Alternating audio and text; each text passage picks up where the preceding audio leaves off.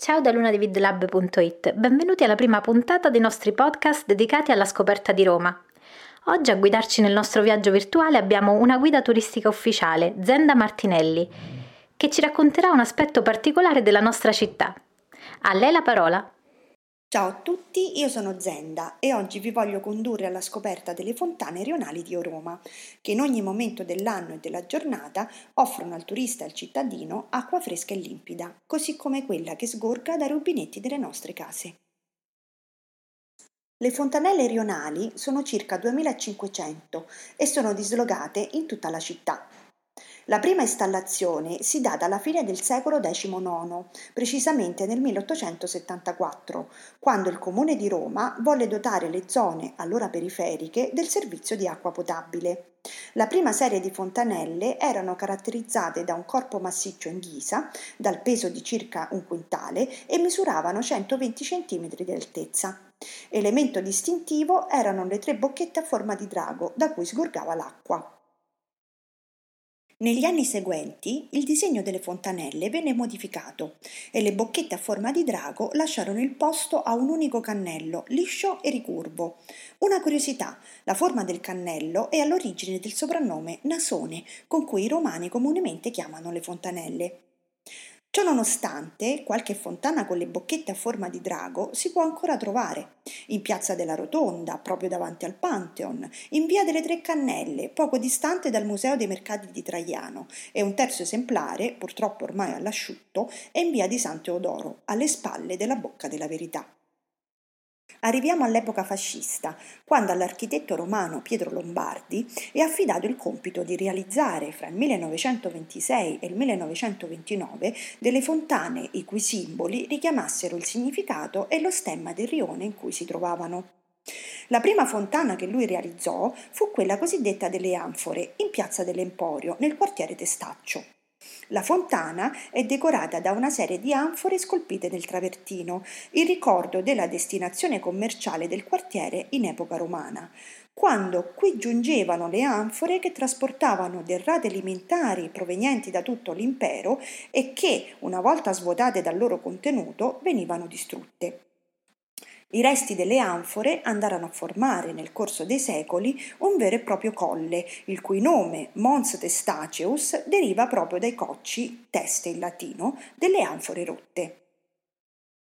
Un'altra fontana degna di nota è certamente la cosiddetta Fontana delle Tiare, situata a destra del colonnato di Piazza San Pietro davanti alle poste vaticane.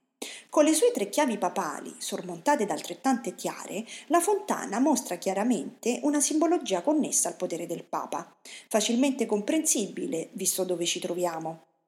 Poco distante incontriamo la fontana delle palle di cannone, in via di Porta Castello, nelle vicinanze di Castel Sant'Angelo, in cui l'acqua sgorga da un mascherone posto al centro di una piramide di proiettili.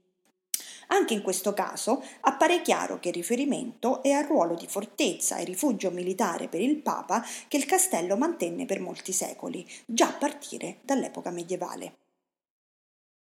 Passeggiando nella zona fra Piazza del Popolo e Piazza di Spagna c'è la Fontana delle Arti di Via Margutta, una strada famosa per le sue botteghe di artisti. Per questo motivo la fontana è decorata con cavalletti, compassi, pennelli, colori e due volti, uno triste e l'altro sorridente, simbolo tipico dell'arte. Infine, fra le altre, segnaliamo la Fontana dei Libri in via degli Staderari, dietro Palazzo Madama, dove si trovava la sede originaria dell'Università La Sapienza. Ed è così che sulla fontana, ai lati di una testa di cervo, simbolo del rione, compaiono due coppie di libri con due segnalibri da cui sgorga l'acqua, in omaggio alla destinazione accademica del rione. Ancora durante il ventennio fascista, a Roma furono installate due serie di fontanelle in travertino.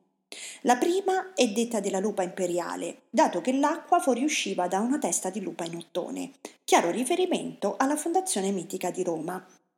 La seconda è invece chiamata Fontanella dei Fasci, per via dei fasci littori in marmo verde che decoravano i lati del corpo centrale. I modelli, tuttavia, non ebbero grande fortuna e a tutt'oggi ne sopravvivono circa 30, dislocati nei parchi cittadini e al villaggio olimpico. Un'ultima curiosità e anche un suggerimento per un corretto uso delle fontanelle di Roma. Tutte le fontane hanno un piccolo foro sul dorso del nasone.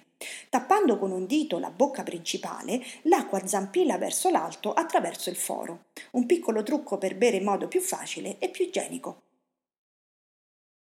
Siamo giunti alla fine del nostro breve viaggio. Vi ricordo che per condividere le vostre opinioni e curiosità potete contattarmi attraverso i social Zender Rome su Instagram o Twitter. Grazie per l'attenzione e al prossimo appuntamento.